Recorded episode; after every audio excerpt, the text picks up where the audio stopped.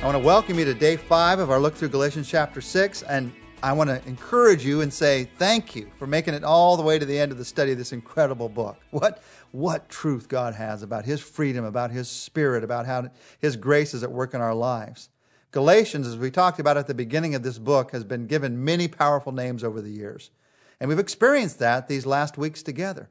The Magna Carta of spiritual liberty, the Charter of Freedom, the battle cry of the Reformation, the Christian Declaration of Independence. Those are all names that attest to the power with which this letter speaks, and we've experienced that together. But they also attest to the conviction with which this letter speaks, and we've experienced that too. We've seen together these last few weeks the one theme of Galatians grace over law. It's not what I do, it's what God has done. We've walked through the three stories of the book of Galatians like three stories of a building the historical, the doctrinal, the personal. And in each of them, Paul has built and shown us that it is God's grace that's at work in our lives. This book of Galatians, it is a great history changing book. It solidified the distinctive Christian message of grace in the early church.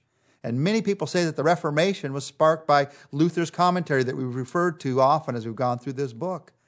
It is a history changing book. But my question to you is is it going to be a life changing book for you? God's truth wants to change my life, is desiring to change your life. This is a book that, for those of us that are caught up in the confusion about what's really true, Galatians proclaims the certain security of the good news of Christ. Am I sure that Jesus is the way to salvation? Galatians tells us, without a doubt, if there's any other gospel, let somebody be accursed.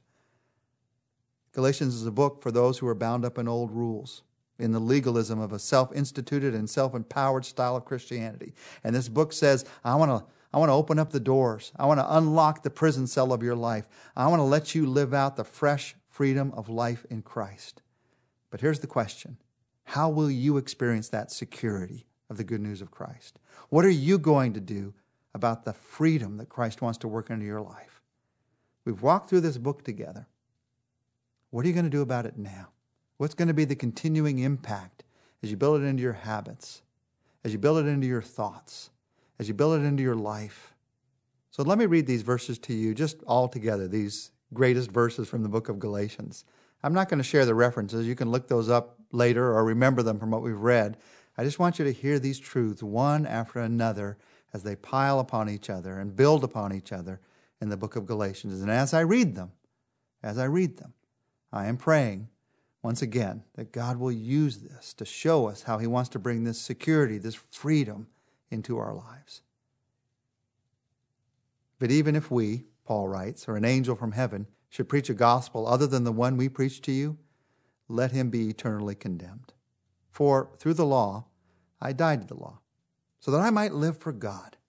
I've been crucified with Christ, and I no longer live, but Christ lives in me. The life that I live in the body, I live by faith in the Son of God, who loved me and gave himself for me. Are you so foolish? After beginning with the Spirit, are you now trying to attain your goal by human effort?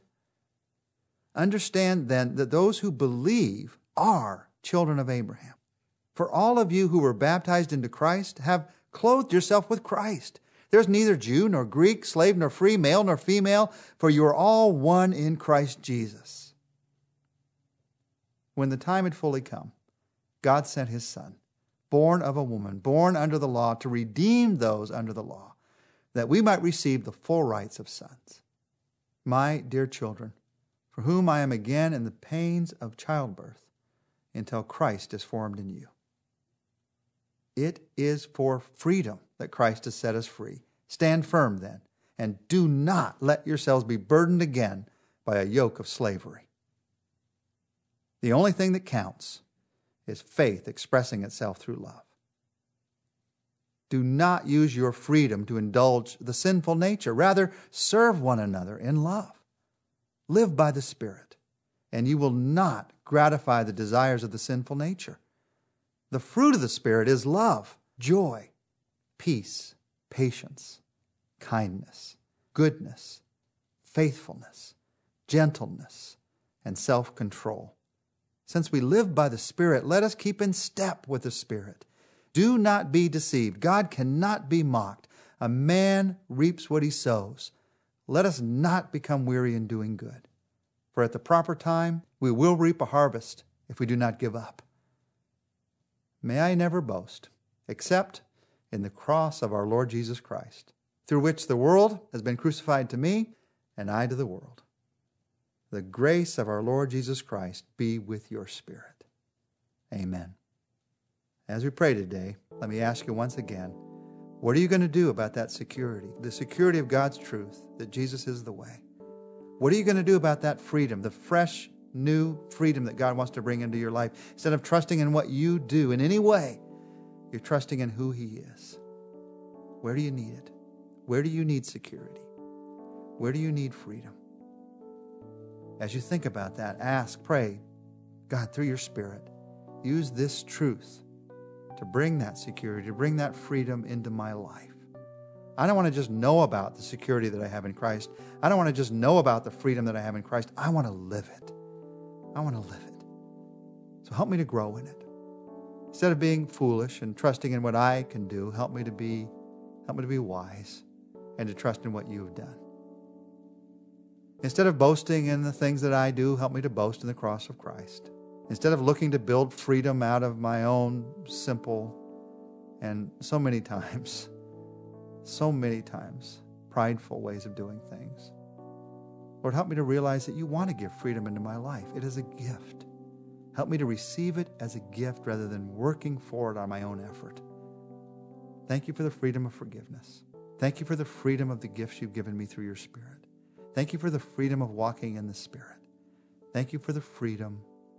Thank you for the freedom of grace. In your name I pray, Jesus Christ. Amen.